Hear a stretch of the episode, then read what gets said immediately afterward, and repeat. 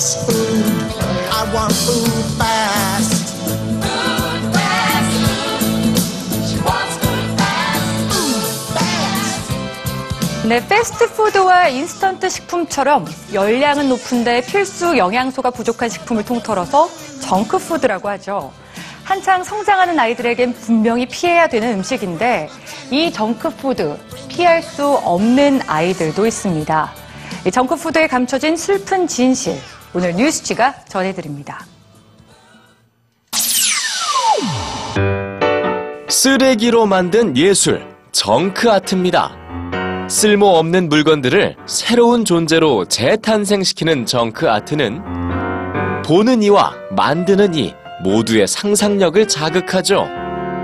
그런데 이 정크 푸드는 다릅니다.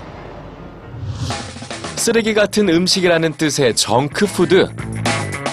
이 음식들에 쓰레기라는 명칭이 붙은 이유는 몸에 이로운 영양소보다 해로운 성분이 더 많기 때문이죠. 대표적인 정크푸드 바로 햄버거입니다. 탄수화물인 빵 사이에 두툼한 고기와 채소가 어우러진 햄버거. 언뜻 보면 균형 잡힌 영양식일 것 같습니다.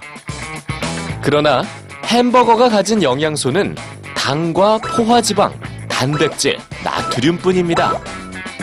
비타민과 섬유소, 철분 등은 거의 없죠. 정크푸드는 몸을 살찌웁니다. 하지만 두뇌를 살찌우지는 않죠. 8,000명 이상의 미국 아동의 데이터를 분석한 연구진은 아동들 간의 학업 성적 차이에 주목해 봤습니다. 그리고 성적에 영향을 주는 한 가지 패턴을 발견하게 되죠. 그건 바로 패스트푸드였습니다. 끼니를 패스트푸드로 때우는 아이와 패스트푸드를 입에 대지 않는 아이는 성적에서 차이가 났습니다. 일주일 내내 패스트푸드를 먹는 아이들의 과학 평균 점수는 79점. 먹지 않는 아이들은 84점이었습니다. 수학과 읽기 과목의 성적도 차이가 났죠. 과학자들은 정크푸드가 두뇌에 영향을 미치는 주요 원인으로 철분의 결핍을 꼽습니다. 이 철분은 아이들의 두뇌 활동을 활발하게 하는데 꼭 필요한 영양소입니다. 자, 여기 정크푸드가 아이들의 IQ를 저하시킨다고 발표한 영국의 연구 결과가 있습니다.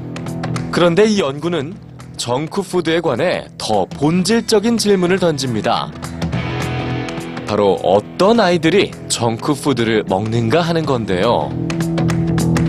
아이들의 정크푸드 섭취는 부모들의 사회 경제적 수준과 밀접한 연관이 있었습니다.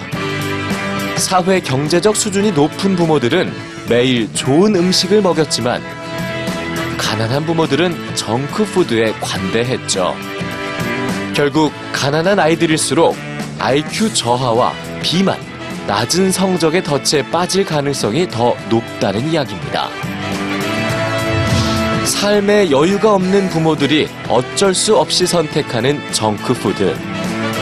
아이들의 정크푸드는 부모들의 고단한 삶을 비춰주는 거울이 아닐까요?